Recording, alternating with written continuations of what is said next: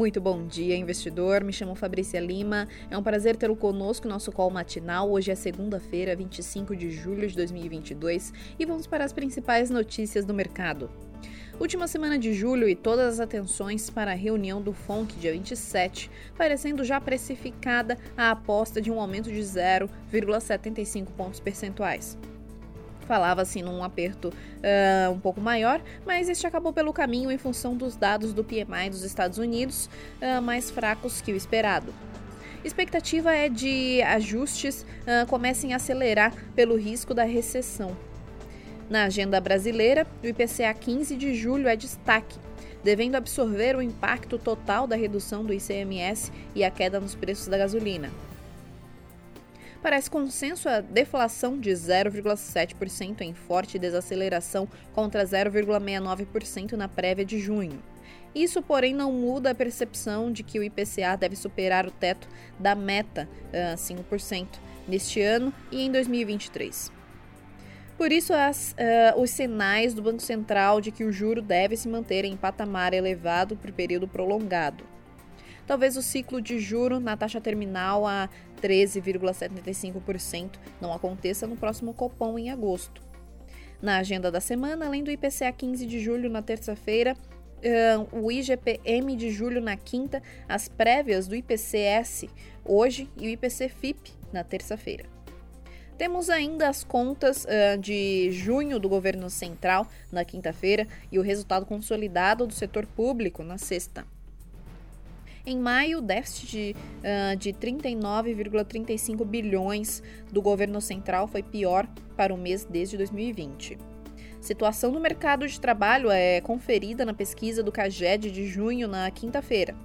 Nos Estados Unidos, um dia depois da reunião do FONC, né, uh, o ritmo da economia americana volta a ser medida uh, na quinta-feira pela primeira leitura do PIB do segundo trimestre, após a contração de 1,6% no primeiro tri do ano. Na sexta-feira é importante o IPCE uh, de junho. Uh, hoje, o Fed de Chicago solta a atividade nacional de junho.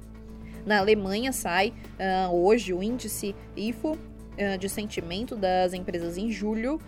Na sexta-feira, os resultados do PIB do segundo TRI na zona do euro, Alemanha, Itália e França.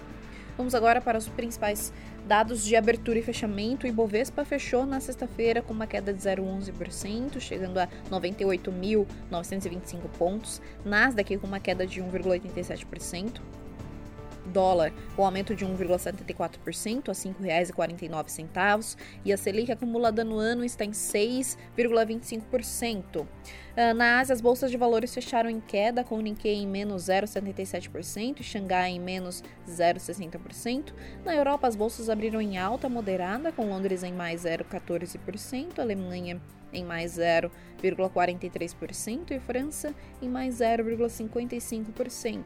Nos Estados Unidos, os futuros das bolsas de valores abriram em alta, com Dow Jones em mais 0,51%, S&P em mais 0,49% e Nasdaq em mais 0,45%. O Bovespa Futuro abriu com aumento de 0,57% o dólar com uma queda de 0,52%, petróleo WTI com um aumento de 1,22% a 95,81 dólares o barril, petróleo Brent uh, com um aumento de 0,94% a 99,27 dólares o barril e o minério de ferro Porto de Quindal com um aumento de 5 0,37%, uh, chegando a 101,90 dólares a tonelada.